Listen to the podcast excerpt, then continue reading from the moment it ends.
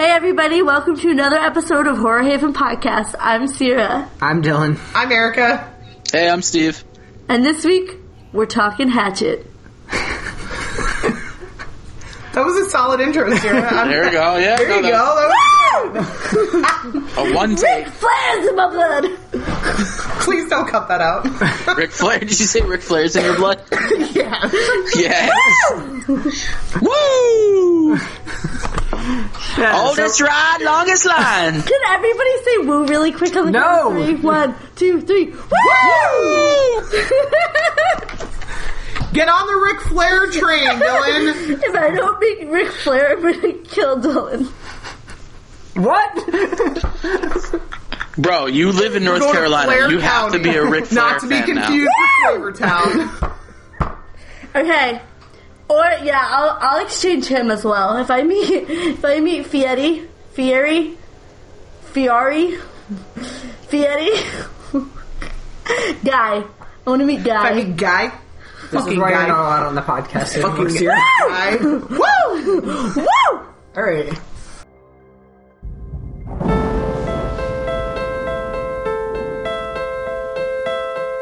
Once upon a time, there was a boy named Victor Crowley. Folks weren't too kind to Victor, so he stayed hidden in his daddy's house, out in the bayou. One night, some mean children came to his house, and there was a bad fire. When his daddy chopped down the door to save him, he didn't know Victor was pressed against the other side and poor Victor Crowley died. They say people disappear in those woods. And legend has it, if you get close enough to the old Crowley house at night, you can still hear Victor Crowley roaming in the woods, crying for his daddy.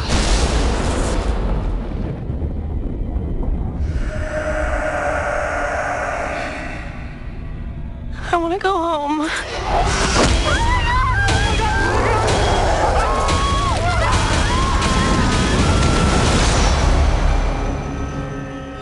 Gonna die.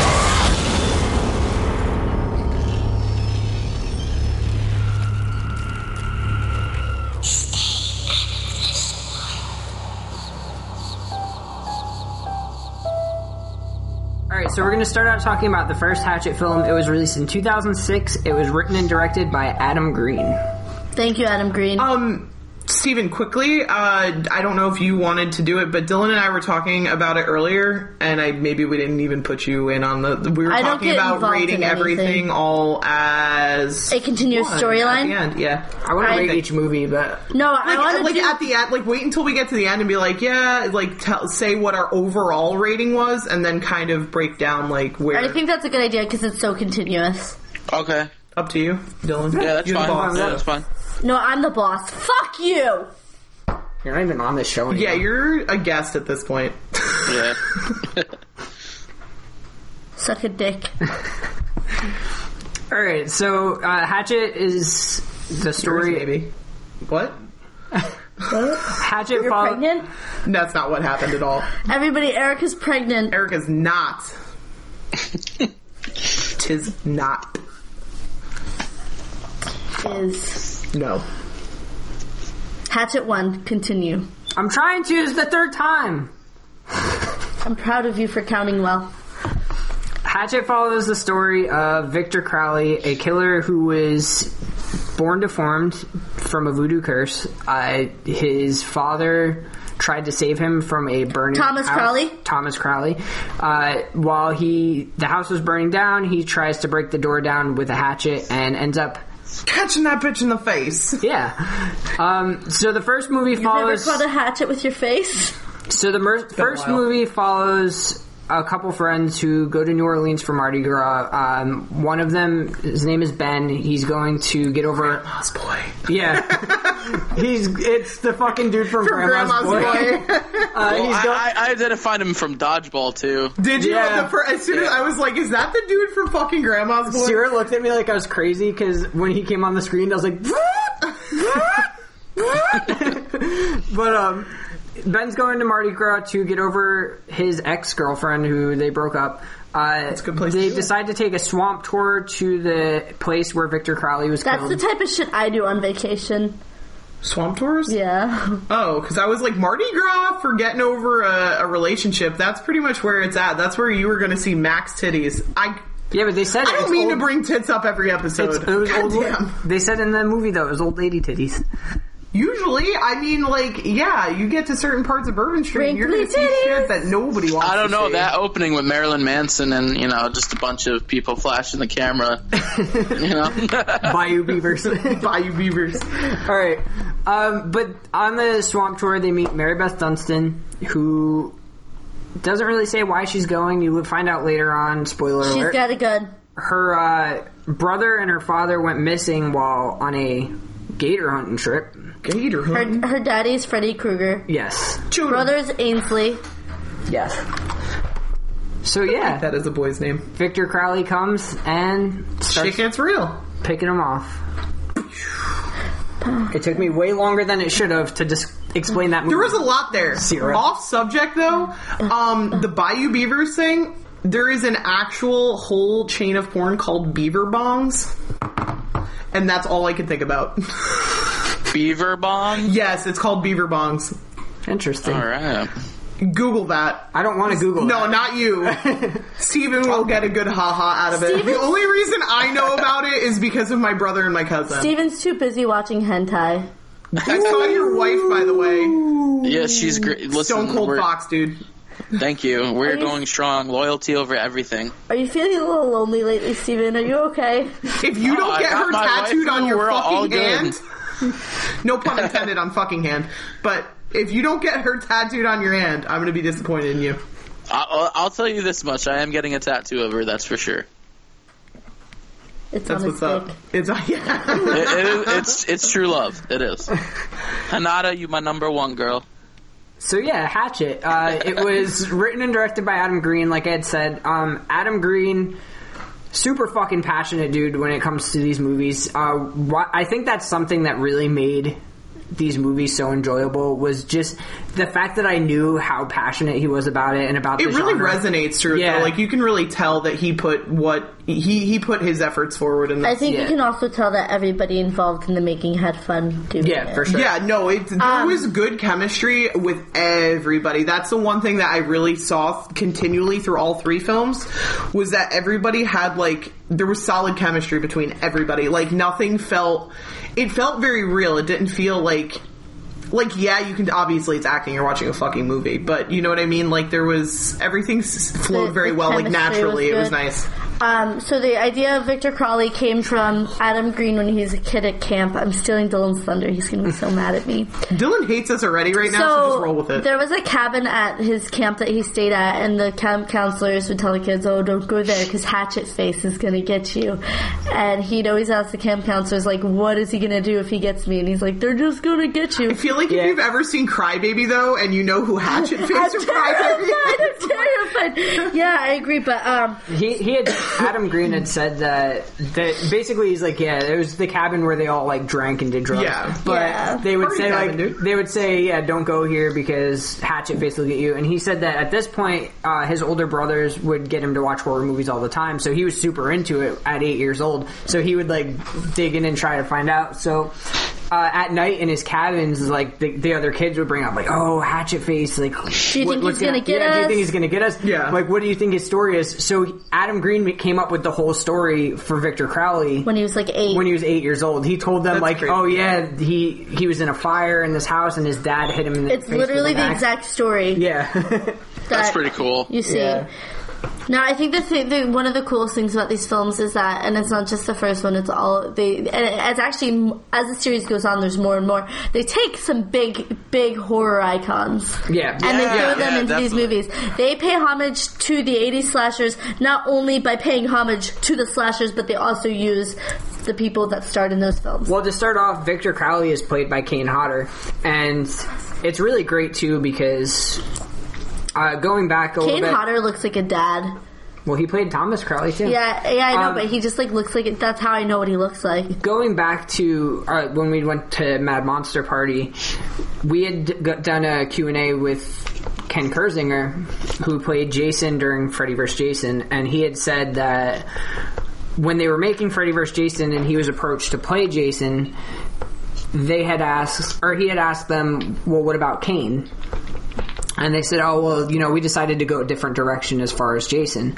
So, uh, watching interviews with Adam Green, he had pretty much said that without Kane Hodder, he would not, he probably wouldn't continue the series. He's like, there will not be a Hatchet movie without Kane Hodder. Kane Hodder, yeah. Um, he's like, if you look at everybody involved with Freddy vs. Jason, none of them can give you a fucking answer as to why they replaced Kane in Freddy vs. Jason, but they just decided to do it. And he's like, I think that it was fucked up, but it was really a blessing in disguise because had Kane done Freddy vs. Jason, we probably wouldn't, Would have done gotten this. him for it, yeah. So I, that that right there shows like it's really cool that you know he's so eager to keep Kane Hodder. But yeah, you do see these icons. Uh, in the first one, we'll we'll talk about him as we discuss each movie. But in the first one, you have like Tony Todd plays um, Reverend Zombie. Yes, and he's not very important in the, the first one. I think the biggest as the the biggest thing that this movie that these movies do as a whole is they have this really unique thing where they end and pick up exactly where the last one left off. Yeah. It's not like weeks later or the same place and different people. It's literally a continuous story, minute to minute. Like the first three movies take place within two days. Yeah, and it's cool too because, um, again, when I was looking into it, uh, Adam Green had basically said that he had plan- he was planning Hatchet two before they had even finished Hatchet one, but there was no guarantee Before they started Hatchet yeah, one. but there was no guarantee that Hatchet two would like be, make it that big because they weren't expecting Hatchet to take off as much as it did. Uh, he's he pretty much said that making an indie horror movie is like being in an abusive relationship. That was his exact words because he said by the time you've campaigned this movie and like gone through all you go through to make this movie, you're sick of that. it at the end. And he's like, I couldn't even, I I could barely sit through the the, premiere. premiere, Premiere, of Hatchet yeah. because I've watched it so many times. I'd like gone through so much with it, but it ended up taking off and it gave them the opportunity to make Hatchet 2. But when they were making the first one, he had bits and pieces that he put in, like, for In example, Reverend, decided to yeah, make the Reverend second. Zombie. They t- got this big name, Tony Todd. Candyman Mm-hmm. to fucking play Reverend Zombie, but he was in like ten seconds of the movie. and they did it purposely so that he could be a major character in the second one. Yeah, and then on top of that, in the first one, all of, not all of them, but most of the weapons that are used in the second one, You see how they get to you to see him them in, the, first, one. Yeah. So like he had said, like I wanted to, I want us to have a shot where we show the chainsaw. The in the seven first foot one. chainsaw. He's like, I want to show that in the first one, so that when we use it in the second makes one, sense. it It, makes sense. it makes yeah. sense that it was there.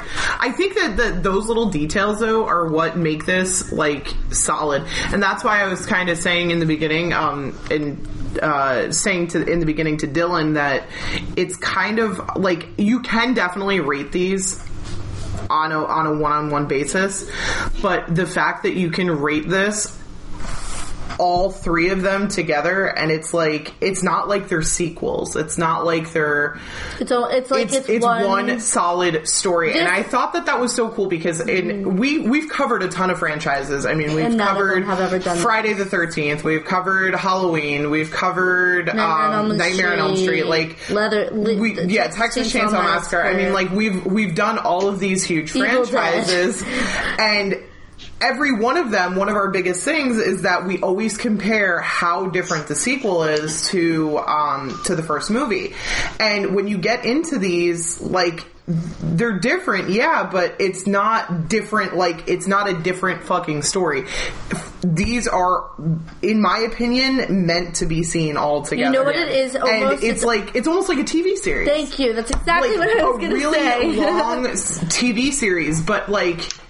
You know how like when you when you've like we've all watched full season like full um like a full show and you get to that series finale and it's like that gratifying feeling of finally tying up all those loose ends and like the whole thing makes sense. It was like that, but in a much shorter span. Like you didn't have But to you know what binge watch it thing for is, three is weeks. that there's no, there, there's still. We ended up watching the fourth one as well, and there's no ending to that one either. They do the same thing. So yeah, but it's not. there's- It's, not set up- aggravating though. You know No, what I mean? but it's set up for them to make another. Like they're they're doing the same thing. It seems like there's going to be another hatchet. Yeah, but it's one. but it's okay. Like you know how like you watch some sequels and you're like, please, for the love of fucking god, stop. Like, do No. not make any more of these. Fast and the Furious. We're on to you. Stop making this shit. Like, This- we just are calling stop. you out, Vin Diesel. Like it's Stop. you know like just fucking no pun intended bury the hatchet on this shit. Yeah. We're sick of seeing it. But this like I I don't I wouldn't mind seeing another one. Like I I touched base with Dylan a little bit. I started watching the fourth one kind of like look through it and stuff and it's decent. I don't think it's as strong as these ones.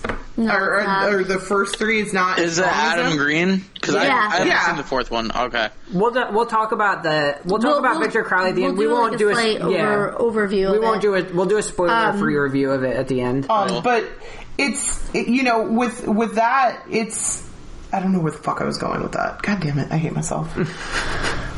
Um, You know what though? I gotta I gotta admire Adam Green's like passion for uh just the whole series and and you could tell like he really gave a shit about what he was doing. It wasn't like a cheap oh let me just make a direct to video slasher that'll you know hopefully sell. It was like you could tell he's a huge fan of the genre and he took the time to play like you know have the homage to like you know like 80 slashers without without going, I guess, like too far, like you know, nowadays, like '80s is like the huge hit, Mm-hmm. and everyone wants to recreate it like really badly. I don't know, like I, it, it was refreshing. It was like really refreshing to see like his own character, like he created, and then just kind of really back it. Well, it's nice too because you don't really. I, we've talked about it on past episodes. You don't really see these horror icons anymore, like how Yeah. the old like the 40s had the Universal, The Universal monsters, monsters, the 80s had Freddy, Jason, Chucky. Like we don't get those anymore. Besides maybe like Jigsaw. So it was really nice to see. Spaulding. and Spaulding, I guess. But it was it was really nice to see these like a new horror icon. Ed and Lorraine Warren. They're not no. That was my joke of the night, guys. You did good. You did good. But it's it's Proud great. of you. It's great too because it wasn't some, like you said. It wasn't something that was made to just cash in on horror movies. And you know, talking again, I keep bringing this up, but I like. Do, I dove down the rabbit hole last night and I was just watching Adam Green interviews because I was just so.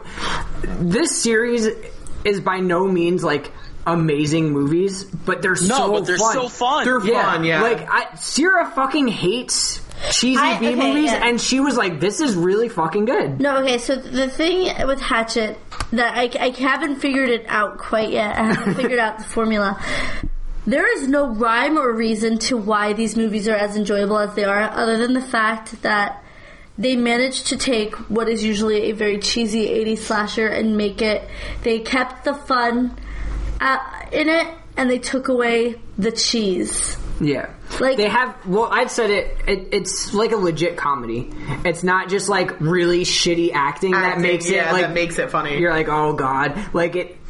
It was real good acting, like it was like watching a comedy movie, but it had horror elements. Yeah. Um, That's a good way to explain Another, it. I think That's the a really good way I to think explain it. number one most important thing to know about these films. Are you ready for this big bombshell, guys?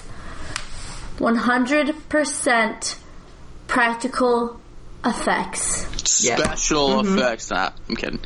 Yeah, uh, Adam Green had said that it was really important to him to not have any CGI whatsoever. No, I respect that though because he could have totally just easily done that. And by the way, Chunky Larry, if you're listening, I'm not mocking you, bro. Like I say special effects too. Love you, man. But um, yeah, they could have just CGI'd it and called it a fucking day. But no, like they really took the time. You know? Yeah, I and it's funny that. too, like reading into it because Adam Green pushed his special effects department so much by just making, as the series goes on, just making these kills more and more crazy to just like really fucking challenge them. But um, going back a little bit, I, I dove down the rabbit hole last night. I was watching Adam Green interviews and. he brought up a good point. He's like, people were afraid to make slashers in the 2000s. There, you really don't see slashers, and he's like, all that shit, like paranormal activity and all those like, like jump scare movies. They're irrelevant now at this point. He's like, you don't see. He's like, I There's see, nothing that's like gonna set them in history. Exactly. He's like, you know, paranormal activity and all that shit was like the big craze. He's like, I'm not bragging or anything, but I see people walking around with like Victor Crowley tattoos. There's not people walking around with like paranormal activity tattoos. Nobody talks about it anymore. He's like the fact. He's like the fact that the first Hatchet movie was released ten years ago, and we're still able to put out a movie and have as big of a following as we do. It's fucking amazing, Oh hell yeah! and it shows that he had something special with it. Um, I, I think uh, you get to a point with horror where you think every story's been done. You think that there's nothing new that's going to happen. And this movie has so many remnants of what the 80s slasher films were, but with a new, refreshing story. And I think that's so awesome. I think that Victor Crowley as a character is so well developed, and I don't think that the other characters are as developed, but I think that it wasn't important. I think that Victor's backstory was what was important for the storyline, and the way that they go about showing you his how how he is, how he got the way he is, or is he a ghost? Is he alive? Whatever. I think is so important, and it's so fucking awesome to see a big bad with a good backstory again. well, that was the thing too, and I love that as the And it, it also cuts out the need for a prequel, and I fucking love it. See, that's the thing is, I thought Victor Crowley was going to be a prequel, but it sounds like it wasn't. No, it wasn't. Um, the, but yeah, that's the thing too. As the movies went on, it added more and more to this backstory, and it was really fucking good. It wasn't just like, oh, there's a random guy killing Yeah. people. No, they added, they made a truly.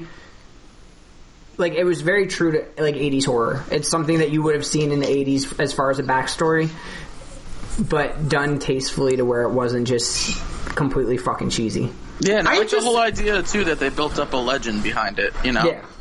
I love shit like that.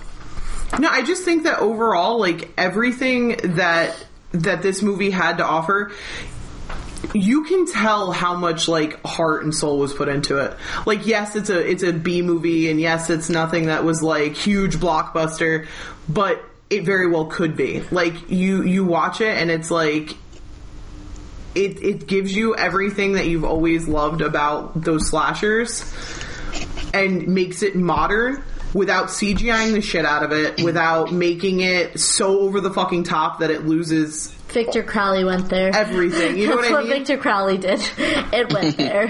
But like it, it, it, that's like that's the thing. So like like Sarah was saying before, Sarah was saying, you know, people they genu- they they genuinely think that there's little left in horror that hasn't been done. And that's not necessarily the case. You can take those old things in horror Make them new. and make them new. It's it's like re- you're you're refurbishing them, and some of it's good, and some of some of it's it's not. I mean, Hey, it but at least just people are trying, right? it, yeah. and Well, and, and I we all appreciate that. And Oh, we, I just finger gunned. you did. She's stop. just trying to steal shit left and right. um, you know, like it, it, it's like refurbishing, you know, a piece of furniture or something like that. Like you, you have these things and they're old. A lot of them are used so much that you're like, there's no way that we can put this in here and make Jump it like scares. make it worth its while. But um, but if you have somebody dedicated enough to to invest their time and their efforts and take something that they truly love and put their own spin on it, you do get some very wonderful pieces of, of work and pieces of art that are out there. And I think that this is definitely one of those that was, he took all of those elements that, that we love and he revamped them very well and put out a solid movie. Like, is it is it a B movie? Yes, it is. But does it give you that B feel? In my opinion, I don't think so. No. Like, I think that this is definitely something that i it's a lot. It's a lot better than it gets credit for. yes, absolutely. And I they did is a lot created better than it gets credit franchise. for. You definitely created a franchise. This is by far though, like franchise wise, this is by far, in in my opinion, yes, it's not the most iconic franchise. I think it's this the- is the most, the most solid, solid. franchise Absolutely. that In I have modern seen. day, yeah. Absolutely. I don't wouldn't even even know say modern modern not day, even in modern day, think, absolutely. look- We've shit talked so many fucking sequels on this show that for us to sit here and not only not only say that the first one was good, but the second one and the third one were solid and they all flowed together. I really think that that's saying a lot Yeah, because no, we've watched a lot of fucking movies and we've shit talked a lot of fucking sequels. Well, that's the thing is think about it. Like Halloween gets cheesy, Friday Thirteenth gets cheesy, Freddy Krueger gets fucking cheesy. Shut your mouth. Fucking Chucky is cheesy. Like this movie keeps it real, you know. Um, something that I wanted to talk about is the name Victor Crowley, and I, I just was thinking about it. This is so obvious homage to fucking horror on its own. The name Victor Victor Frankenstein is like one of the most iconic fucking names in horror. Crowley, Aleister Crowley, fucking iconic name. He literally an eight year old.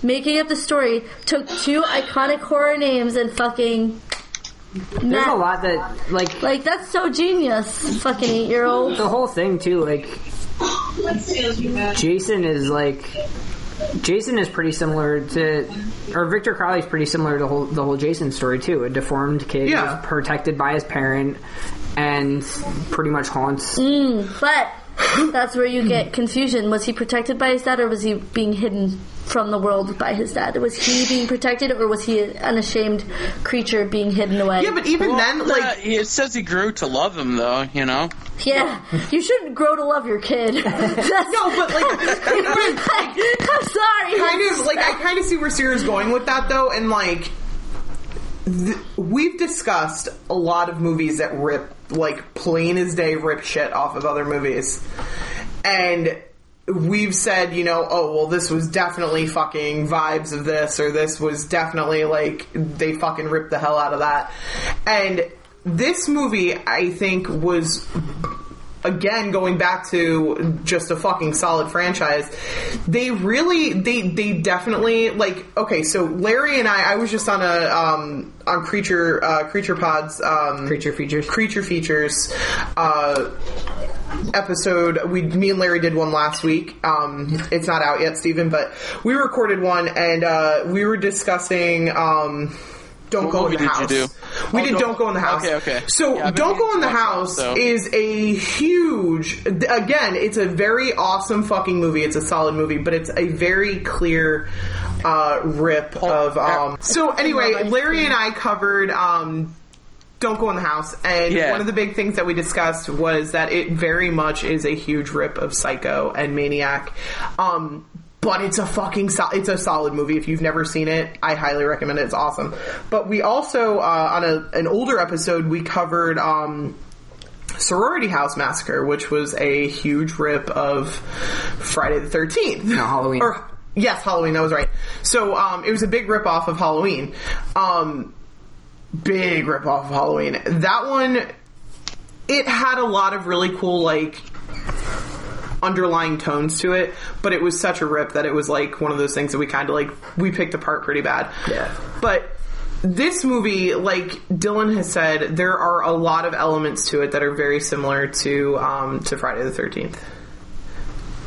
But it's not where you're like, "Fuck you for ripping this off." Well, like, what's what's cool too about I these think that the movies? thing is, is it's paying respect to Friday. the 13th, Exactly, you know? like, it's- not in a way where it's like I'm taking your idea. It's in a way where I love your movie. I love what you did, appreciate and- what yeah. you did, Yeah. and this is for you guys. That's the best Yeah, way you explained it. That is absolutely. Sarah just explained that, and like it's making like what I'm trying to say is like actually like making sense in my own head now. Um, I get a lot of trains of thought, and I just like get going, and I just jumble myself up.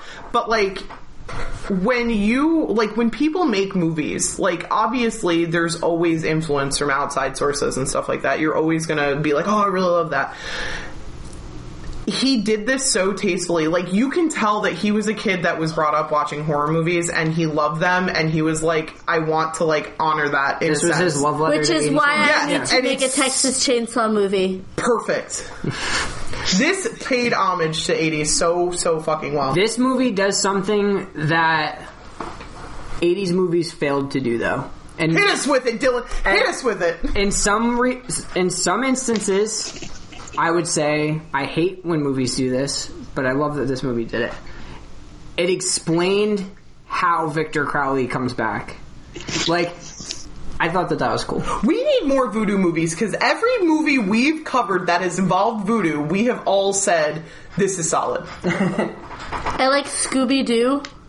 On Zombie Island, No, Yo, the, that's a classic. that's a good movie. no, the live action one where they go to the amusement park. oh, that one was pretty Oh, solid. now, now, come. mhm. what? No, Matthew what? Lillard's in it. All right, It was Scrappy Doo the whole time. spoiler. Listen, Wow. Sugar Ray does Way to not ruin it. does not get a pass. All right, that movie is fucking. Ugh. If you say garbage, we're disconnecting right now. I didn't say garbage. Freddie garbage. Prince Jr. was in that movie. Okay, Matthew Lillard. That's all I'm saying. All I'm saying is Sugar Ray. Fucking I Freddie. love Sugar Ray. They're awesome. No, seriously, he Solid. listens to Sugar Ray on, on a daily basis. It's Solid. fucking- Yeah, I seriously though admire like hit hit Sugar Ray? like yeah, yeah. admire are Sugar Ray. married. But no, Adam Green though, like seriously, this was meant for he, he cre- this was meant for the horror fans who like grew up like on the, all the franchise kill- killers and like he made his own and you know what, good for him because you know, it was a time period where everything was oversaturated, and it still is, to be honest, with paranormal like horror movies. And he was like, you know what, fuck it, I'm just gonna kind of create my own thing. We'll give it a little nod to some of the '80s slasher classics, and it fucking worked. And like some of the kills in this are so, actually in all three are just so damn brutal, and you just can't help but applaud it. Uh, I feel like I'm watching Mortal Kombat fatalities in a movie, you know? Sierra said that too. Sierra kept going, finish him. Yeah, it's awesome though. I mean, I'm If you ever want somebody fun to watch a movie with, I'm your girl. And if you don't fall asleep, Yeah. Not, not in a if weird you're not way. if you're not bothered by snores, This is a totally platonic way though, because I said that in like a like almost pervy way. all right. I don't mean it like Best that. kill of this movie, most iconic, I would probably say too, is the fucking jaw rip where he like Yeah. yes, stretches that dude's fucking jaw off. That shit was crazy. But um, yeah, all that shit was done without CGI, and down to fucking um the the one guy Ben, the main character. Yeah. him throwing up in the movie was legit. They gave him like they gave him cold clam chowder Uh, to like get him to throw up because he Adam Green's like it's I don't want it to look fake. We just covered a movie not too long ago where respect. one of the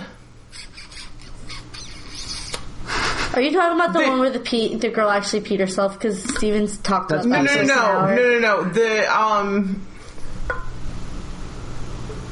or Day of the Dead episode. I. They um one of them they were talking so they got like stuff that they had to eat and they like it was supposed to be like look like guts and stuff and like making them look like they were getting sick. Well, somebody had forgot the they had put it in a refrigerator And they I forgot- guess yeah, the- yeah the refrigerator wasn't plugged Yep. in. So the next day they and they didn't want to have to reshoot it or wait to shoot it. So they made them fucking chow down on like rancid fucking parts. Yeah, and they did and that's why they were like getting sick and shit like Didn't they just, do like- that in um Lucio Fulci's Zombie too? Yes, yeah. Yeah. He, uh, they actually, uh, it was like animal organs and stuff too, and And he was like yelling, "Keep he eating!" was like, while "No, he- yeah, yeah, just keep eating and like, Yeah.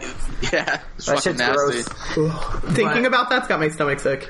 Yeah, so uh, at the end of this movie, um, just spoil it because it goes right into the second one and it'll segue into our second movie.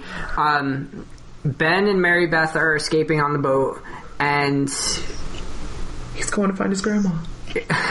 Victor Crowley gra- jumps out of the boat, much like Friday the Thirteenth, and like grabs Mary Beth, and it just ends. It cuts Yep. to black, and fuck this movie because me and Sarah watched it like late at night. So I was like, I need to see what happens next. And I was like, "Fuck you!" And she was like, I gotta go to sleep. So I had to wait till the next day. And then Hatchet 2 does the same thing. And I had to wait till the next day to watch Hatchet And then we watched three and four at the same time, back Yeah. to back. He made me stay But- up and do that shit. So the And more Made, stuff. made her stay up. So the movie just cuts. He should And I don't mean like he jumps out of the water and grabs her and pulls her down and then it ends. Like, He, it's literally just in the middle of the fucking scene, just ends. Cut. so, Yeah, Hatchet but two. see for to see you Oh. guys like waiting to get to the next one and like you know it being too late. That's like that's good filmmaking because you're Yeah, like, fuck exactly. what? Because you, know? want to continue it. Yeah, All right, Hatchet so. Two Hatchet stars 2. another. There's another. There's a new Mary Beth, but she's still It's Mary Danielle Beth. Harris. Which I'm so happy. And I wish she was in the first one, but fuck it. I liked fact- OG I Mary Beth. I thought she was Danielle way prettier. What Danielle Uh, I Harris? beg to differ. yeah. You guys are fucking piggy I'm in men. love with Danielle Harris. All right. Who is she? She was in She Halloween was. four. Yeah, she was She uh, played- little Jamie yeah. from The four and girl in Halloween five. four and five. Perverts. She's in other shit What? too. Steven sounded so like distraught. He did. He was like, what? She was also in uh, Rob Zombie's Halloween. She played as Annie. And she was also in Fact checking. fact checking this. Don't tell mom the babysitter's dead. I'm wait, fucking really? up my what? makeup. I'm itching it all everywhere. Oh my Yeah, she god! played- yes. She played the little sister and Don't Tell Mom the Babysitter's Dead. Um, yeah, so, Hatchet 2, just to bring it up, uh, some of the cameos that come in, Tony Todd returns as a main character, uh, Kane Hodder again as Victor Crowley, Danielle Harris, we had said, R.A. Mihailoff, who played Leatherface in Texas Chainsaw Massacre 3, Leatherface. Tom Holland, who played, who wrote the first Child's Play movie, Crispin, Crispin! Crispin! Yup, Crispin. Wait, everybody also, cheer. Lloyd Kaufman's in it for a brief scene. Yes. Um, but yeah, Crispin, we're saying AJ Bowen. Everybody give Fuck me yeah, your best Crispin. Ric Flair woo. No, Woo! I'm not doing it. I wish Ric Flair was in this movie. It'd be perfect if he was. Dylan, why are you? As he was just on our chopping Ric everyone, Flair moment he's like, tonight? "Yeah, Oh, this is how you chop it." Woo! Okay, okay, wait, wait. Let's try. We'll Is he cutting try. out? Steven, your head. I think your headset's coming unplugged. Oh shit! Let's Hold try on. something else. We'll do the best snap into a Slim Jim. Oh yeah, by Rob We're Macho talking- Man Randy yeah. Savage. No. Oh, Is that better? yeah. Yeah, that's better. Okay. Um, yeah, no, but like I, I bet like Ric Ric Flair was if he was in this, he would have been like, "Yo, Victor, this is how you chop." Woo! Woo! Yeah. Whoa. I want you to know that any Ric Flair talk is getting cut out of this episode. No, you can't cut the the Nature Boy. Woo! From you live in North Carolina, Dylan. You have to like fucking Ric Flair now. Why are you hating on Ric Flair? I'm not hating on Ric Flair. I'm trying to talk Hatchet. He's- it's nine I o'clock. hear you. I hear you. Woo! It's Friday. It's Flair Friday. I have to work all weekend. Fridays are meaningless. yeah, I picked up an extra shift tomorrow night, so I, I don't blame you, bro. That's because All you're right. a cocksucker. Um, one thing that I want to bring up uh, that I didn't bring up in the last one, I love that in a way, and this might just be me being being cheesy as fuck. In a way, Victor Crowley has killed all the horror icons. In the Yeah, first so one- does that make him like the? Super? That's what I'm saying. Not Mike in the first one, in the first one, he kills Robert Englund Mm-hmm. right away. In this one, he kills R.A. Mihailoff, who played Leatherface. He also kills Tony Todd, who played Candyman. Candyman. And in the third one, he kills Derek Mears, who played Jason in the Friday the Thirteenth remake. I wish he killed his dad. That would have been mean because then he'd kill himself too. That was deep here. Wow. Whoa. Suicide, not fun. But yeah, so Hatchet Two picks up right where the first one left off. Um, Hatchet 2's the best one. It's funny because I think I enjoyed Hatchet 2 the most out of all of them, but Hatchet 2 is like widely considered the worst. The worst. This is the one where they where they chop him in half with the fucking seven foot chainsaw. no, Yes. that was the third one. No, the third one they find. This one ends with her shooting him in the head. And then in the beginning of the third one, he was still alive, so he she cuts him No, I think chainsaw. she's talking about the victims. Remember when it's like the two next to each other, and then like Crowley takes the chainsaw up? Like, Wait, no, because I'm confused. Because the, the third one is the ambulance boat, and they Right, load in up the his begi- topped up body. Yeah, and the at the end of- ambulance. oh my god, I'm so confused. At the they're end- so similar. At the end don't of the be so second distraught. one, at the end of the second one, Danielle Harris shoots him in the head, and that's how it ends. And then in Yep. the beginning of the third one, she's going to get away, but he's still alive. No, she didn't shoot him in the head. She smushed his head. Was like, And then she shot him in the head. Yeah, she It's took like the shotgun and shot him in the head. Yeah, yeah. what'd she do it with first? The knife, uh, hammer, Yes. and then a gun, and then chopped him up. Yes. And then shot him in the head. His head came back a little bit. Oh, it totally came back. like no, I'm saying wish I like. bit, but yet again, there's like voodoo. Yeah. So I guess like it's like fuck it, dude. Throw it out the window. Remember when he melted in the third one? Yes, we're not talking We'll about the third there. one. We're talking about the second one. She's tired. Okay, so uh, Mary Beth makes an escape after. No, now I'm going to say after she chops him up. She makes an escape. Um, she gets back to town and she goes to see. And she gets SWAT. She goes to see, that was the third one. She goes back to town and she goes to see Reverend Zombie, and she asks him, "Can you please bring Oh me yeah, back? Because I want to." get the rednecks and RA. Got it. I'm gonna kill you. Where did all your makeup go? Okay. So she goes back to see Reverend Zombie, and he There's about to be a homicide. Somebody call 911.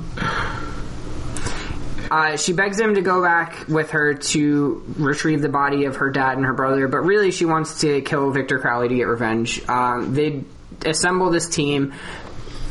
Reverend Zombie tells her to bring her uncle because he wants her to bring a family member.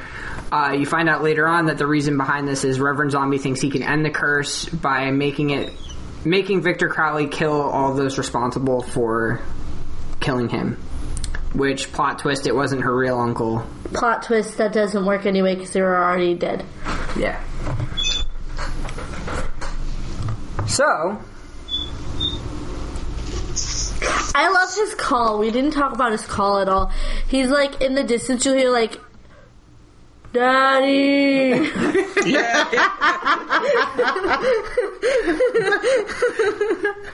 Was that good? That was good. I did Sarah. good. spot on. Thanks. Can you do it again? I've been practicing all day at work so that I could do that. Please tell me you're not doing that around children. At least it's not the, the mama one from Once Eating Gilbert listen to Grape. this. That's all the time. No, listen to this. I legit was doing this at work, and the kids were like mimicking me. so the kids in my class were like, "Daddy." You're fucking horrible. I'm a great teacher. God damn it. Yeah, so part of this team is R.A. Mihailoff, uh, like we had said, and also A.J. Bowen, Crispin. Uh, they go back, and of course, they end up getting killed one by one again. Wait, doesn't Crispin get cut up? He gets his head cut off while doing it. In mid fuck. Oh my god, that was the best fucking scene. I was fucking dying. The, they're like, they're having sex, and she's like, "Do you love me more?" Than, what did she say? Donuts? The, the first one. she's yeah. like, Do you love me more than donuts? He's like, "Yeah." And she's like, "Do you love me more than Jesus?" And he's like, "That's inappropriate." And she's like, "Do you love me more than baby Jesus?" He's like, He's like- "Equal amounts." Oh shit. I was fucking dying. oh god. Um. Yeah, R.A. Milov's kill was fucking solid too. And we, when we met him, he had a picture on his table, and I, I didn't know what it was from. So I'm glad that uh, we watched this and got to see it. It was uh, the top of his head on top of the table because he gets fucking curb stomped against the table, and like the top of his head It just slides across his head, yeah, from his like nose up. the top of his head just goes sliding across the table, and he had a picture, and it was just like the top of his head on the table like that. Which I'm kind of. I'd like to see how they like pulled that. I, a lot of the practical effects, I'd like to see how they pulled that shit off. They must. They had to have made like um a, a mannequin of his head. Yeah, but they made it like blink and shit. I, I don't know. It was an animatronic. Dude, the animatronics and shit that they come up with. I mean, if you have the right people, you if can. they can make an animatronic Chucky doll, they can make an animatronic Ari Mi- Mihailoff. So what made this movie really cool was uh, it was the first movie in like I want to say 25 years that got released in theaters as unrated because I didn't know that. I didn't Yeah. see that one. Adam Green had sent it into um, to the ratings board, and I guess there were so many parts in the first Hatchet that they had to cut out to put it in theaters. And he didn't And he's like, do that. I- he said he'd rather go for a DVD release opposed to having to cut the movie that he wanted to make. Yeah, And they- he's like, we're working so hard on all these effects. Like, I'm making it all and he like said we're like making it all 30 legit. minutes of his effects got cut out in the last in the first movie. yeah, which I think we watched the uncut one, so we saw everything. But um, Same. he's like, I, I don't want to have to go through that again. So I guess they sent it into the MPAA, and the MPAA came back as an NC-17 rating. So his manager contacted him, or somebody contacted him and said, "Hey, why don't we just release it unrated?" So they did a deal with I think AMC theaters to release it unrated. It ended up get, it ended up getting pulled a couple weeks later because of how graphic it was. Because That's crazy. still nobody was expecting it. Which it's funny because I didn't I feel it like there's bad. stuff that I've seen that's worse Yeah. that I I can blatantly recall seeing in theaters, and I'm like, So was this select theaters that it was releasing? Because like I don't even really remember seeing like. It probably At the time. it was independent. if if they went through AMC, it, it was probably select AMC Yeah. Okay, theaters. gotcha. but uh, our it was, theaters in AMC now. I really liked this movie. Probably more than the first one, I would say. I know, like I said, it's widely regarded as like the most hated movie of the series, but the big reason that people don't like it is because they said it, it tries to take itself way too seriously. I thought that that was a strength because I'm personally not a fan of cheesy horror movies, which is probably why I liked It it, liked it a lot better, yeah. more. Yeah, but I I mean, it did still have its cheesy moments, like The sex scene? seven, the sex scene, Yeah. the like seven foot chainsaw that he cuts two people up in half with, and their fucking like balls are hanging out. oh yeah! Holy shit! Yep. See, I just like I, I. It's hard for me to say like which one of these is my favorite because I I, think feel like because it's it's a one solid continuous movie. Yeah. story. I'm just like I love it, and it's like okay, but which one? And it's like all of them. That's exactly why it's hard to rate these films too, and it's it's it's, it's a lot. I like don't Eric like I don't like the idea of rating them individually because I don't think one- like I think literally like a saying yeah continuous this story. one like this chapter was my favorite Yeah. I guess is kind of like I the best way it. to describe it But at the same time, it's like it's like look at you liking your husband tonight and shit what's that It's about she's gonna kill you almost- tonight Get off me. Dylan's about to almost- die if you don't hear from him tomorrow Steven rip Oh shit! it's almost like it seems like it was just filmed and then they just cut it at, at a certain point. yeah like filmed it consecutively and we're like okay we'll stop here and release this and then like stop here and release this Which is funny too because I mean they shot this way after the first one, and they even to the point where they had a different actress playing Mary Beth.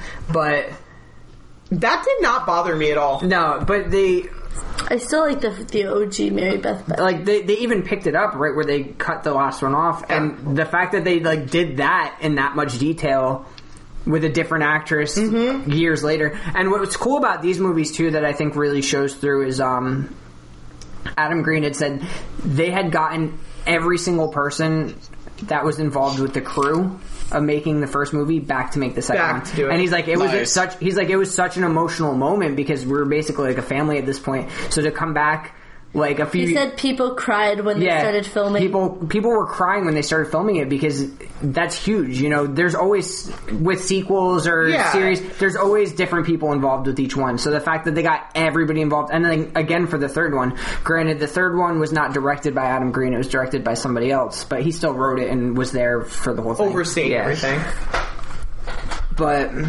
I I think that that's great. I think it's awesome. Um, I think that that shows though, and I think that that's why this is such a solid little like. I just want to call it a series, so because that's essentially what it is. I mean, it, it's a solid series, and I think that's because of that. I mean, you can really see that difference. I mean, when you have all of these creative minds, like yes, you always have your your main director, your writer, whatever, but when you guys get when people get close knit like that, like even us here at the podcast, like we're constantly I know me and Dylan are anyway, constantly bouncing ideas off of each other about shit. I don't get any say in the show because I suck. you don't answer phone calls or texts, so hush yourself. Okay, so this was the first. I'm, I just looked into it. This is the first theatrically released unrated film in mainstream cinemas since George A. Romero's Dawn of the Dead in 1978. Wow, Wow. that's awesome. I was there for that movie when it was released. But It was like- shown in it was shown in 60 theaters across the United States and Canada. Most of the theaters were unaware of the extent of the extreme violence and vile content content and nearly all of the theaters stopped showing the film by Monday morning. Respect. That's respect. It's still cool though that Yeah. they like, Yeah, you know what I mean? absolutely. I feel like you know what's so funny about this though is that like they released like Jackass in theaters, and I'm like, if you saw the last one in 3D, there's a whole opening montage of 15 minutes of fucking dicks flying at your face in 3D. But they pulled this. Well, what was what was cool too uh, that I had read was it's okay to be a pervert. It's not okay to be violent. what I had read too that was cool about this was uh, like I had said about Adam Green getting everybody back together. Um, he had said like I might not make the movie if we don't if we can't get everybody back together, then I'm not going to make it. And- Well, that's that's kind of like what I was saying. Like, I think that like when you like here we bounce ideas off of each other constantly, and I think that like when you when you have a solid group of people and you all are putting as much into it as the person who wrote it or the person directing it, like when everybody is putting forth all of their effort into something and they're all bouncing ideas off of each other and you you're developing that that family feel it shows because it's not just one person like this is my movie. You're essentially like everybody's involved in it and it's like you, you feel that. Like you're seeing where everybody's like this is ours. Like everybody can be proud of this. Mm-hmm. And i think that that it, it shows. And i'm not saying that this is like the greatest movie i've ever seen in my fucking life or that it's the best horror movie out there. I'm just saying that there was a lot of effort put into this movie and it absolutely shows. And i think that that's what makes it such a solid horror movie. I feel like they pay a lot of homage to Texas Chainsaw Massacre. They don't. There's a chainsaw in it, Wow. and there's Ari Meek. i have a chainsaw in the garage am i paying homage to texas chainsaw massacre Yeah, Um, I, my favorite part of this, well, one of my favorite parts of this movie was uh, when they're before they go back to what is Honey Swamp, Honey. I don't even remember. no We wait, for real, this- they are definitely playing homage to Texas Chainsaw Massacre, though. Um, but when they're getting the crew together, uh, they were talking about, oh, who's Victor Crowley? And this guy's, le- and they're like, oh, he's just an old legend. And this guy's like, I'm from a place called Echo Falls. We have a legend back there about this guy named Leslie Vernon. And they're like, shut Yes! up! they're like, shut up! and I was like, yes! Because I fucking love Behind, Behind the Mask. Mask, yeah. so much. That's like one of the best. This movies. definitely had feels like that though too. Mm-hmm. Which I thought was, I and I think it's just because you're seeing all of these other big name like characters come back to play different roles, and I, I like that. I thought want to know really how cool. they got all these people to agree to be in this low budget movie. we met some really cool people at the convention that I could totally see being like, "Fuck yeah, I'll do that." You know, what Oh, mean? If you Sarah. make a movie, what? One of the people who played Jason in another movie was in Hatchet. So, killed them all. He killed them. He's the ultimate. Like I feel like he's like he's the ultimate form. Uh, another thing that He we didn't, didn't bring kill up. Ash Williams. Another thing that we didn't bring up is Parry Shen plays a different character in all three movies. Oh, the Asian dude. Yeah, Yeah. Oh my god! Okay, okay, okay. Hold on. In one of the movies, they're like, it's they- the third one where he's like, "That guy looked just like you." One of the body. yeah, he's like, he's like, oh yeah, I just cleaned up a body. He looked just like you. Like maybe he was like your brother or your cousin. He's like, oh yeah, because all Asians look the same. Ha ha ha! Real funny. and the guy's like, no, seriously, he just looked like you. And he's like, yeah, huh? Yeah, all Asians look the same. And it's funny because it like, it's It literally was him, yeah. it was the same dude. I love Ah. that they brought him back in different roles. I think that, He's that was also just in, hilarious. um, he's also in Victor Crowley, by the way. But he's playing Oh, the same shit. characters. in He's the- playing, Oh, the, he's in the yeah, third? he's playing the same character as he is in the third. Oh, okay. but yeah, I feel bad for him.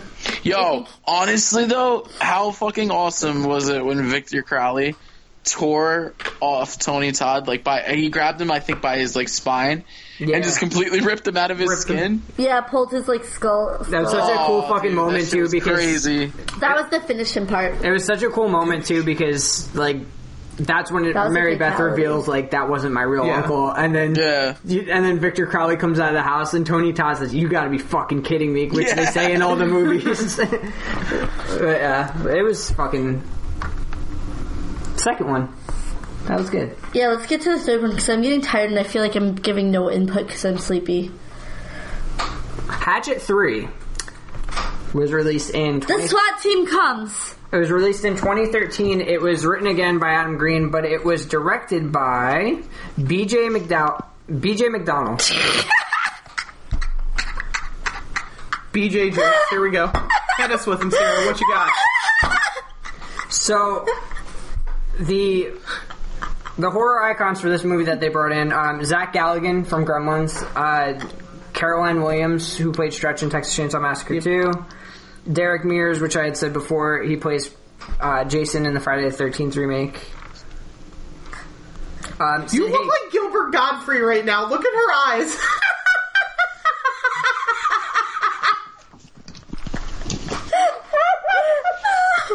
BJ! Hold on, hold on. and Sid Haig is also in it. Uh, the movie, af- uh, the second one ends with Mary Beth shooting Victor Crowley in the face. Uh, that picks up right where that left off, like we had said before. She fights him. She ends up cutting him into pieces with the chainsaw. And she gets back to town and goes right to the police station where she's holding a shotgun. She's saying, I'm, I killed him. She gets locked up for it. And they send a SWAT team out to figure out what happened on this island. Because they think she's full of shit. yeah, so Caroline Williams plays a blogger named Amanda who was married to the sheriff, and she convinces one of the cops to break Mary Beth out so they can go back to the island and end this curse.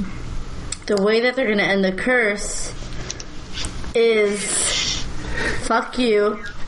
They're going to go to Sid Haig's house, who's a super racist dude, He's he plays uh, Thomas Crowley's brother. and get Thomas Crowley's ashes and return Daddy to his son. But since Mary Beth's dad was the one that killed Victor has to be her. She has to give Victor Crowley the ashes. So, SWAT team goes. How did they stretch apart. this out into a full movie? Like, that's a very simple plot line. Yeah. Fine, yeah. I. I This is the one with the balls hanging in the tree. yeah, I didn't enjoy this one as much as the first and second one. Um, a lot of Same. parts, a lot of parts, kind of threw like. There were so many scenes where it was just them open firing on shit, and it was just drawn out so much. But it was still a lot of fun. It, it wasn't bad in any way. It was just my least favorite of these three. Of It's the like three, yeah. watching like Rambo three, where you're just like, how fucking over the top can it get? Yeah, And that you're just in it for that, you know? and and it was it. There were parts, there were scenes that were really drawn out, like Victor Crowley trying to get into the boat, and he's just like sawing into the door for so fucking long, and uh, I don't know. My my biggest gripe with it was that it. I was really invested in the whole Mary Beth Dunston storyline, and I feel like while this was really important to that storyline, she was barely in it. She was in a jail cell for most of it, and then she was in the back of the cop car handcuffed, and then they finally bring her, which the payoff was really great. Yes, Did anybody notice that Stretch is starting to look like Roseanne's sister from the Roseanne show? Kinda. she she was also in uh, Leprechaun three, uh, where he's like in Las Vegas. She gets like her tits essentially. The essentially. only blown Leprechaun up. movies I remember are Leprechaun in the Hood and Leprechaun Back to the Hood. she was also No, you gotta in. watch uh, part three. Because a friend with weed Vegas. is a friend indeed, but a friend with gold is better, I'm told. She was also in Sharknado 4, and she plays Sharknado 4. she plays Stretch from Texas Chainsaw Yeah. Massacre. Oh shit! I didn't know that. Yeah, she plays her in the movie. so that was cool, but um when are we covering those? oh god. What, Leprechaun or No, we need to do. We're gonna do a leprechaun, leprechaun, Sharknado mashup. We were supposed episode. to do a Leprechaun Leprechaun, last March. year and we changed it. Yeah. Are we doing it this So, year? No. No, God. we've been avoiding Leprechaun Yeah. pretty hard. Every year when we make the schedule for March, we're like, we're going to cover Leprechaun, Leprechaun, and then as just March kidding. as March gets closer, we're like, I regret The this. first Change time I the said episode. the F word was while watching Leprechaun. like every time Or- we or bring up was like, Saw, fuck and we're you, like, we're gonna Lucky cover Charms. Saw. yeah. Is that when the kid's like, "Fuck you, Lucky Charms"? He shoots him with the like the fucking. I Is don't that what know. you're it was referring to, Leprechaun Sierra? in the Hood. No, it was the first time I Oh. said the fuck word. The fuck word? Uh, I was okay, so I was watching it and I went to go say like that's funny, and I said that's fucky. that's fucky. Yeah, Wow. because he said the fuck through the whole thing, and I was like eleven. That was the worst story I've ever Nora heard. beat you to the F bomb drop. My mom is scary. Okay. Listen. Since we're on the subject and we're about to leave it of Leprechaun, one and three are awesome. Everything else you could please. No, they're no. all bad, Steven. I I, just want to let No, you know one- though, he creeps me One the and three fuck are out. awesome. I liked him better in Willow. Willow was good. Willow was ex. Uh, with making this movie, um, Kane Hodder had said that this was the most difficult movie of his career to make. Uh, Adam Green had said, if we're making a Hatchet 3, I want Victor Crowley to look better than ever. And So- you notice that like his face is totally different in this Uh, one. the prosthetics, the whole makeup department, they made new prosthetics and new everything, for Victor revamped and they weighed And the, the, up- the amount of a small child, Yeah, it ended up weighing 30 pounds altogether put on him. a large child. So child. that on top of the heat in Louisiana, not good. No. Yeah, Um, I on top of that- miserable. On top Plus of that, bugs. they had terrible weather. Um, a lot of the crew had to be hospitalized because of mosquito bites, um, just different you know how bug many bites. mosquitoes you gotta get fucking bit by to have to be hospitalized? Not even just mosquitoes, but all different kinds of bugs. They got And then, poisoned uh, by bug spray too. Yeah, DEET, which is in bug spray. Uh, basically, from using too much bug spray, you get poisoned by it. Um, they had gotten hospitalized from that, and just Jesus. they had, basically they had said like this movie was hell to make. Hell to make. Yeah. Wow. That's fucking rough. That's dedication, though. You know what I mean? And then be willing to like get out of the hospital and jump right back in. Like, all right, let's finish this. Like, nah. I'm like deuces, guys. Sorry, I don't do heat. I don't do bugs. Everybody probably number smelled four. like fucking balls.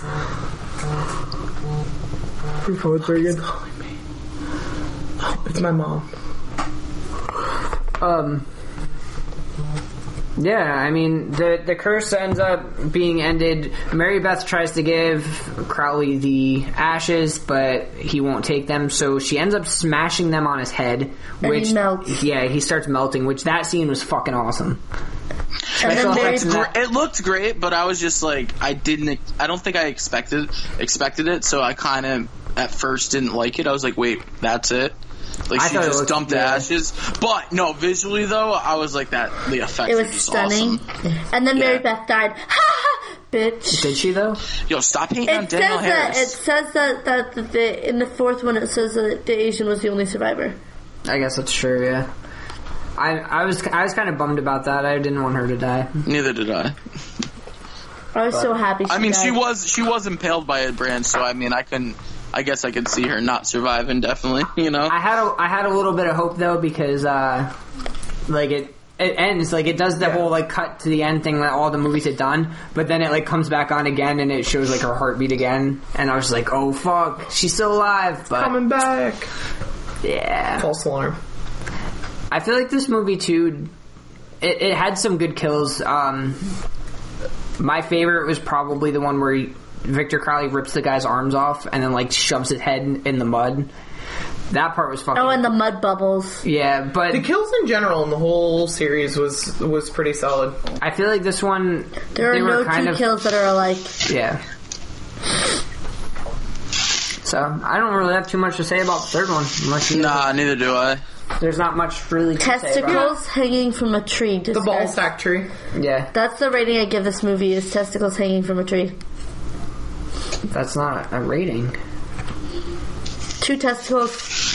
Two points. Uh, I fucking died too when the one dude was like trying to be a badass and he shot the fucking rocket launcher and it just hit the other dude in the SWAT team and Victor Crowley's just looking at He him like, like, watches it go past him. What the fuck? So, we talked about all three movies and we saved our ratings for the end. So if you stuck in this long, Good on you. Yeah. Thanks. I suck tonight, guys. I'm sorry. I'm, I just realized I'm really tired. I'm sorry.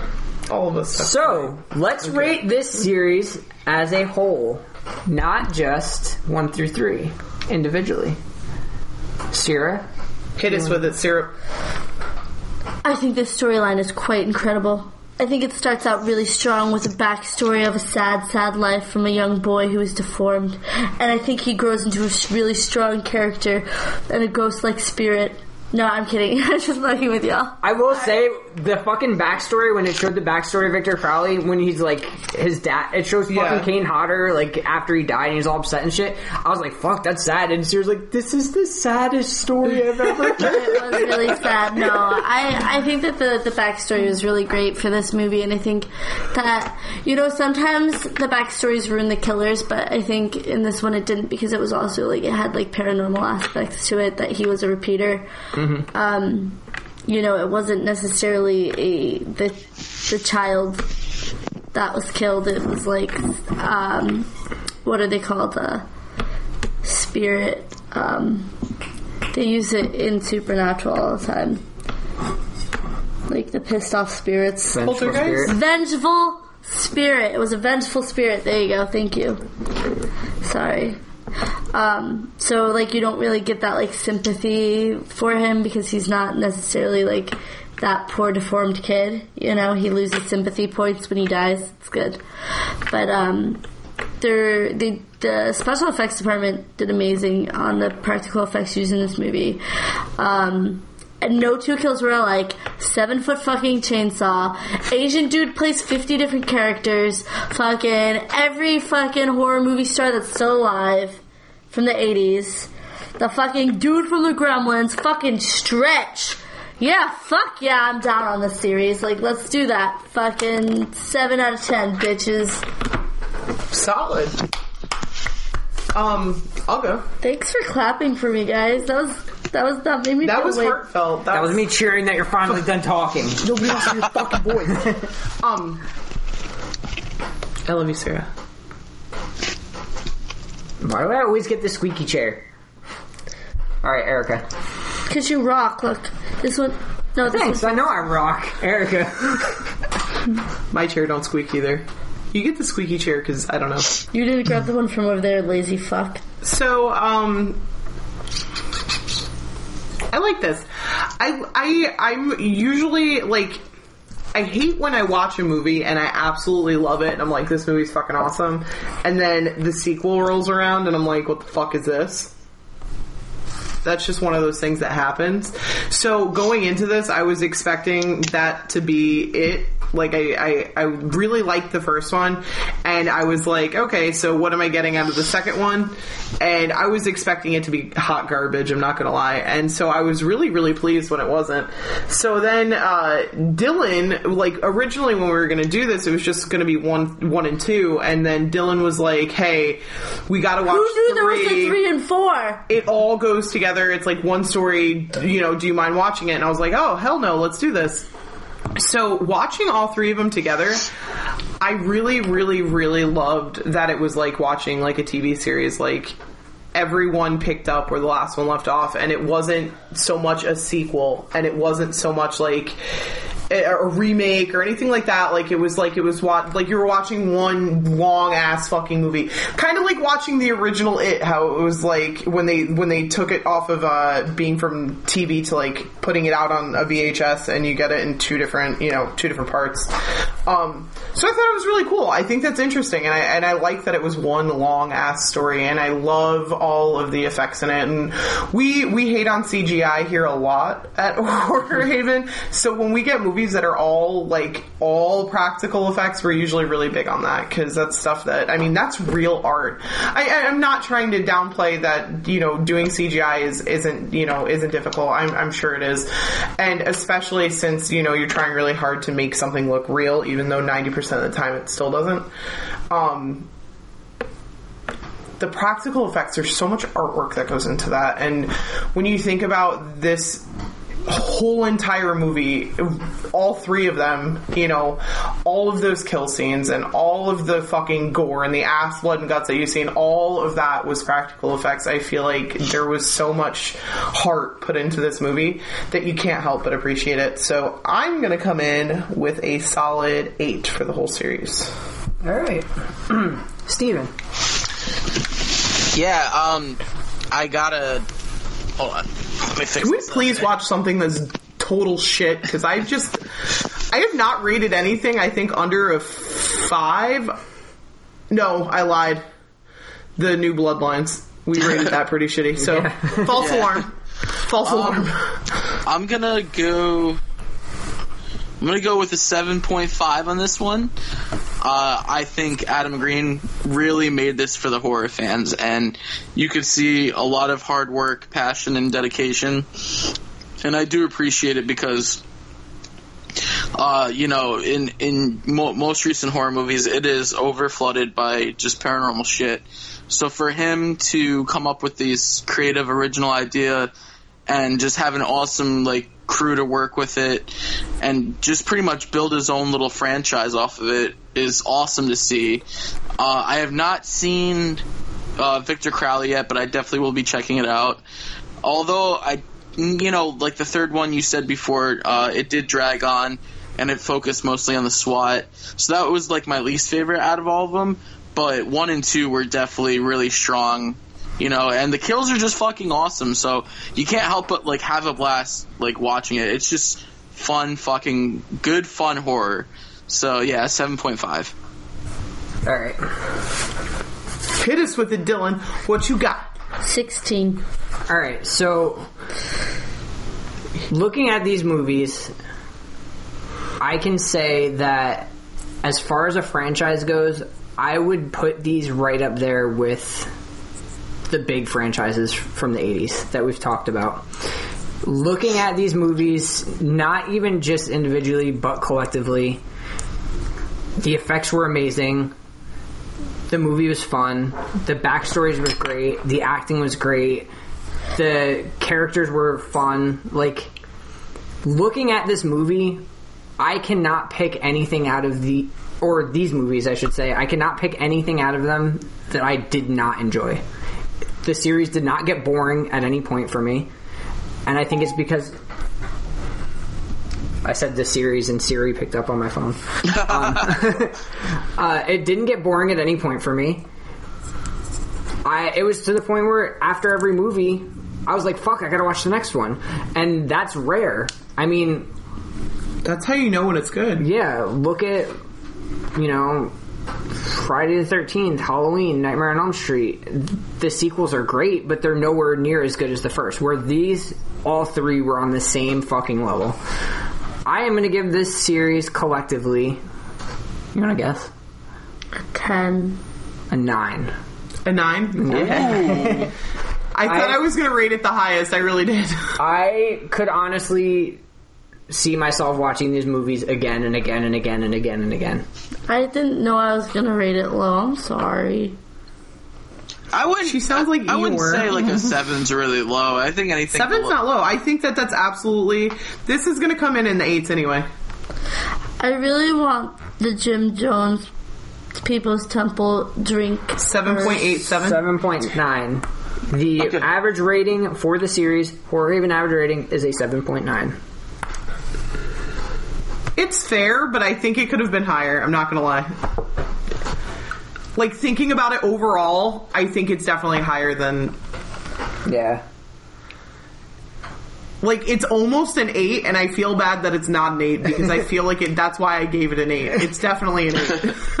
so the fact that it came in under an eight, I'm. This is the first one I'm going to disagree with. This isn't fair. So Well, no, I disagreed Um, with Steven too. Steven hasn't watched it, and uh, it's it's fairly new, so I'm not going to spoil anything for the movie. But I do want to brush on the new movie Victor Crowley a little bit. It takes place 10 years after the mass murder at Honey Something Swamp.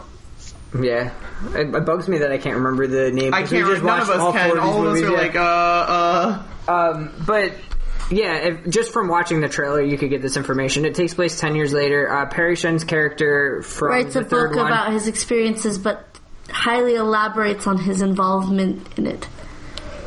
Exaggerates. Exaggerates. That's Yep. what I meant. Um, I'm tired. So he, he gets offered a ton of money to go back to the island to do like a documentary for a TV show. At this point, the island's like overrun by tourists and stuff, but I won't say how. Victor Crowley comes back, starts killing people again. Shit gets right. Um, the island wasn't overrun with tourists. yeah, it was. They said it was a huge tourist area now, and they had like the touristy areas and shit. They had Well, tourists Yo, going is, through is, it, but it wasn't. is Barbara Crampton in it? No, Oh, I saw her post something about it when it was coming out, so I was like, oh. no. She, uh, Felissa Rose from Sleepaway Camp was in it. Um, Oh, that's cool. That's fucking awesome. Q from Impractical Jokers. yep. He was That's in it. random. That is. Yeah. Well, he was a huge he was a huge fan of the uh, the series, and Adam Green actually like wrote the part for him, which was really cool. Oh, that's cool. Um, as far as making the movie, it was really nice. Uh, Adam Green had not planned on making another movie. He wanted to wrap it up with the trilogy, and Wes Craven passing away had affected him uh, quite a bit, and he was having a talk. He was close, I guess, with George A. Romero, and George Romero said, "Look, make this, make another movie, make it for your fans. Like, it, you're good at it, do it." And it really like convinced him To go to, for to it. go for it. And then before they had done, like, I think it was ten days before they, because they made the movie and they made it like secretly. Nobody really knew that they were making the movie. So ten days before they were revealing that they were going to make it was when George Romero passed away. Oh, so wow. I guess uh, if you can find clips online and stuff when he announced the movie and uh, was talking about his experiences with George Romero and Wes Craven and stuff, it's very emotional For him, yeah. and it's I, that that too right there shows like his passion For the genre. the In genre. Do you the think they older like passed the torch to him? I think so. That's pretty cool. Um, I will say that I did not, and I know Sierra didn't either. Uh, enjoy the fourth one as much as the trilogy. I I, I was wonder if really. it was kind of rushed though. it wasn't really rushed. don't- No, it, it was the done issue- well, but I think yeah, like from what I saw, it, it was, but it just my biggest problems I- with it were this one more than the first three focused on comedy. It was more of a comedy than a horror movie. Where, it, uh, like I had said, I enjoyed the, the trilogy when it started to take itself seriously. Um, I was also really invested in the Mary Beth Dunston storyline, and this, you know, that storyline's over. That's not my issue with this one. My issue with this one is that they lost their creativity in what they were doing.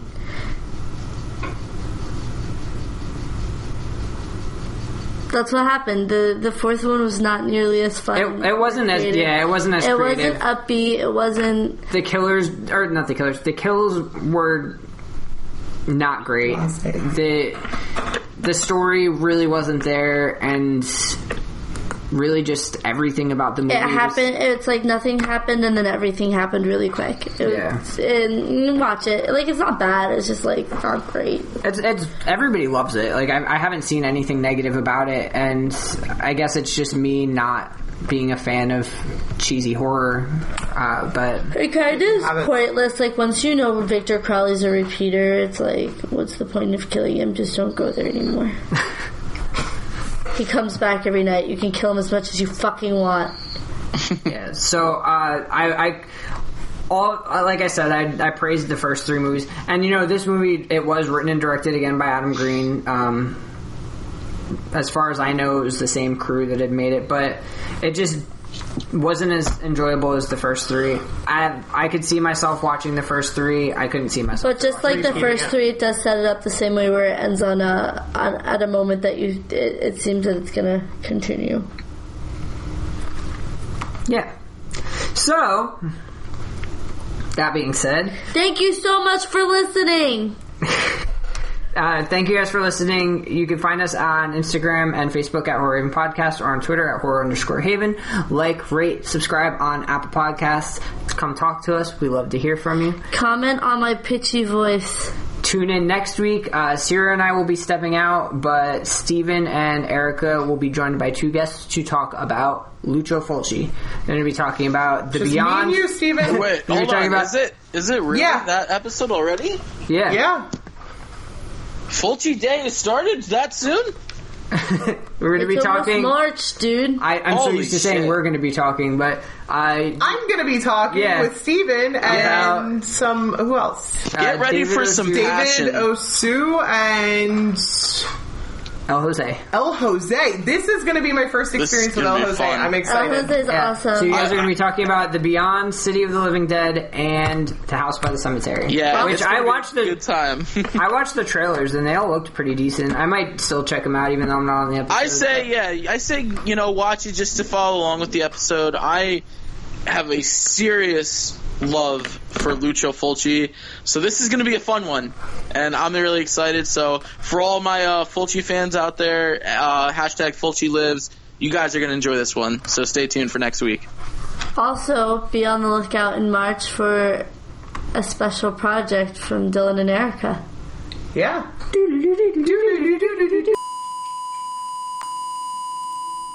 I'm cutting that out. Nobody can know the secret. Yeah, nobody can know the secret. That's why, because it's super secret.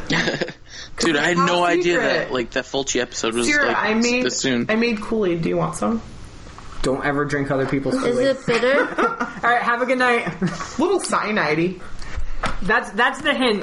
That's the hint for the uh, for the spinoff. Kool Aid. Kool Aid is the hint. bitter Kool Aid.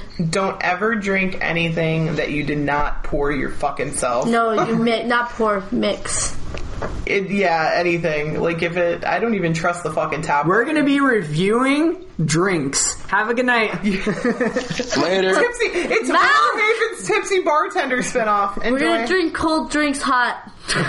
Oh. Who did that? Hot Mountain Dew. Who did Eh, that? Hot Kool Aid. Hot Kool-Aid, Kool-Aid. I'm gonna pour it on the floor and blame it on you. I had said that. I I had said I wanted to make a YouTube channel and make a video where we we make hot beverages like boil like Coca Cola and drink that and just like anything that's usually cold. That's what. drink it hot. no. I'm thinking about like a hot cup of Mountain fucking Dew. What? yeah. Ew. Might as well be pee. Yep. Nope, no, I want to talk about. I can't talk about Mountain Dew when Steven's around. All right. Have a good night. Good night. On that note.